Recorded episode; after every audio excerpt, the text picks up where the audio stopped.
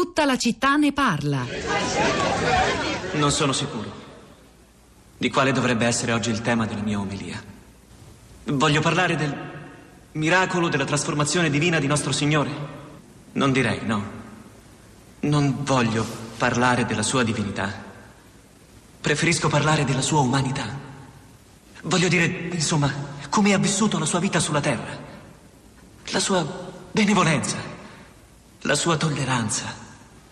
Ascoltate, ecco cosa penso. Penso che non possiamo andare in giro a misurare la nostra bontà in base a ciò che non facciamo, in base a ciò che neghiamo a noi stessi, a ciò a cui rinunciamo e a chi respingiamo. Credo che dobbiamo misurare la bontà in base a ciò che abbracciamo, a ciò che creiamo e a chi accogliamo.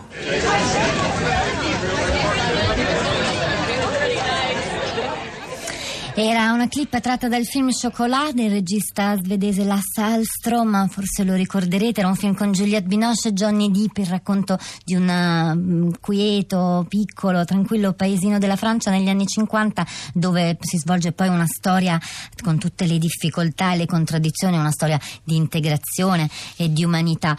Sono diversi messaggi che ci state scrivendo, per esempio Massimo scrive non vi sto nemmeno ascoltando perché so di cosa state parlando e proprio per questo vi scrivo al buio. Basta, non ce la faccio più di sentir parlare di immigrati cancellando qualsiasi altro tema, basta.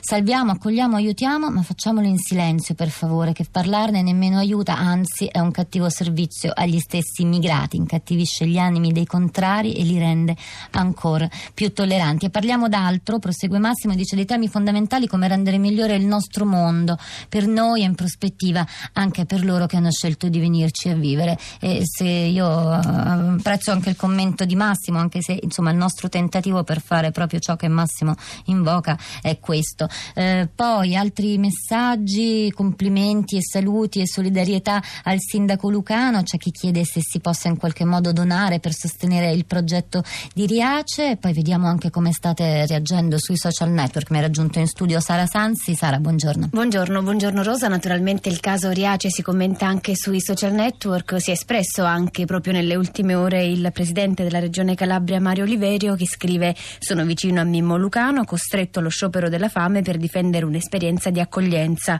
che ha saputo affermarsi come punto di riferimento sul piano internazionale. Ovviamente come sempre quando si parla di questi temi e soprattutto questo è un fenomeno che abbiamo visto acuirsi negli ultimi mesi, la polarizzazione tra i commenti è molto alta, per cui se abbiamo una Rossella che scrive che quello di Riace è un modello da seguire e implementare, che è bene parlarne e riparlarne perché, perché si fa di tutto per ignorarlo o addirittura screditarlo e ringrazia il sindaco Domenico Lucano a cui dice va la sua solidarietà e la sua gratitudine e dall'altra parte abbiamo Nico che invece scrive il modello Riace senza i 35 euro crolla, date i 35 euro agli italiani e i paesi si ripopoleranno di italiani.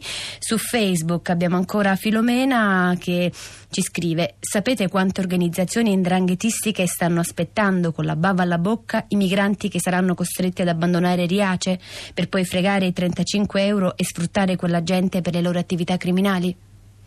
Allora, un altro messaggio, amici cari, sul perché i fondi sono stati tagliati, Lucano deve avere tempo per spiegare bene, se no da questa trasmissione esce troppa sociologia ed è poco di aiuto a comprendere davvero la realtà di Riace. Purtroppo il collegamento con Lucano non siamo riusciti a ripristinarlo, però in rete trovate veramente molti articoli che spiegano quanto sta succedendo a Riace, il problema dei, dei fondi dei finanziamenti sospesi, le questioni politiche eh, in corso, ma anche la ricostruzione di quello che è stato in tutti questi anni Riace, come è nata questa idea, come si è sviluppata, il racconto delle persone che ci abitano, ci lavorano e ci vivono. Sono collegati con noi alcuni ascoltatori, mi sembra il primo sia Massimo, buongiorno, lei da dove chiama?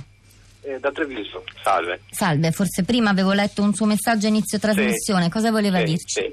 Beh, mh, mm, avevo sentito parlare del progetto di Riace e quindi quest'anno ho programmato le ferie per per vedere così con i miei occhi l'esperienza. Sono stato anche fortunato perché il giorno che mi sono trovato lì il sindaco era in paese e girava con una troupe per un'intervista in una rete locale.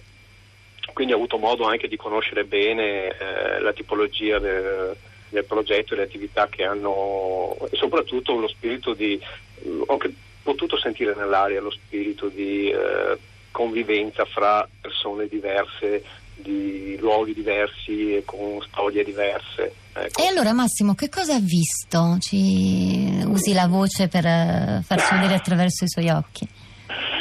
Mm, ma è, non so, non, non, riesco a spiegarlo bene a parole, è più un'emozione che mi sento dentro, però è... Eh, si percepiva insomma questa, questa, atmosfera? Questa atmosfera di tranquillità si percepiva e si percepiva mh, diciamo, l'ideale che ho, che ho io come, come, relazione fra i popoli. Ecco. Secondo me ogni popolo ha qualcosa da dare, avevo scritto nel messaggio che penso al, che da sempre, da millenni, il Mediterraneo è stato un ponte di, di persone eh, che si scambiano culture e per questo sono cresciute nel, diciamo eh, così eh, eh dando co- cose anche importanti no, al nostro mondo.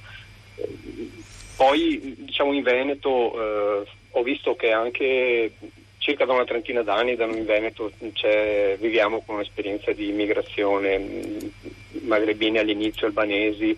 Eh, naturalmente un, è, una, è stata una forma di immigrazione più legalizzata, inserita nel nostro tessuto produttivo, per cui ho visto i miei figli andare a scuola con i loro figli, eh, stare negli stessi banchi e questo eh, per noi e per loro è stata un'esperienza di crescita e di integrazione positiva.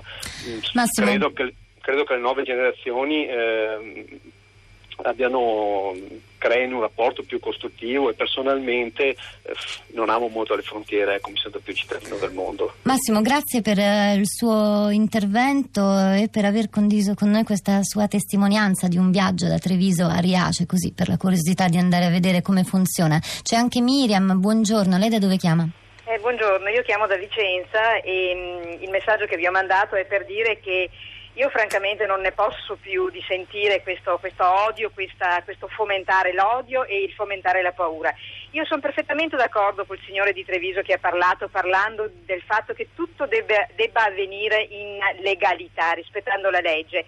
Ma allora volevo ricordare a quel signore appunto di Treviso che se la legge fosse stata rispettata, forse quei quattro braccianti che hanno lavorato 12-15 ore al giorno per 20 euro, che hanno viaggiato come neanche le bestie, perché adesso la protezione animali giustamente eh, vigila che anche gli animali abbiano un trattamento decente. Allora, se la legge fosse stata rispettata, forse quei ragazzi, quei migranti, quale, quei quale legge Miriam? La, la, la, legalità di cui, parlava, di cui parlava il signor Barbisan di Treviso, perché noi dobbiamo rispettare la legge solo quando ci fa comodo. Allora dico, se la legge fosse stata rispettata, forse quei braccianti non sarebbero morti e mm, io vorrei tanto che si parlasse anche di altro. Io vorrei ricordare ai signori della Lega che i problemi dell'Italia sono tanti altri e proprio ieri sera il nostro TG regionale di Rai 3 ha lanciato l'ennesimo grido della, dei, degli imprenditori agricoli perché non c'è manodopera per la raccolta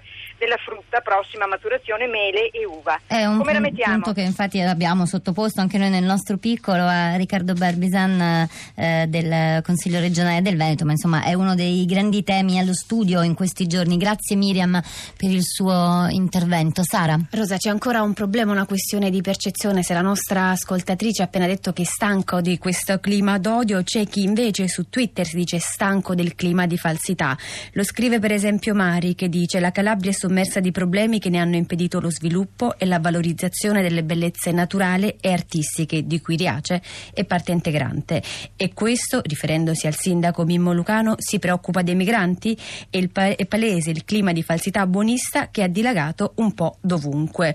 Ancora Giampaolo su Twitter, facile fare il generoso con i soldi degli altri, cioè i nostri. Intellettuali, giornalisti, cantanti, attori, professori, scrittori, registi favorevoli all'immigrazione si autotassino e mantengono i 500 stranieri di Riace se vogliono essere credibili anziché ciancicare. Abbiamo invece dalla parte opposta Alessio che dice andate a Riace, vi prego andateci, andate a verificare con i vostri occhi cosa si è fatto, andate a verificare la validità di un modello, soltanto così capirete vedete come stanno le cose, tutto il resto è chiacchiera da bar, anzi da social che è anche peggio.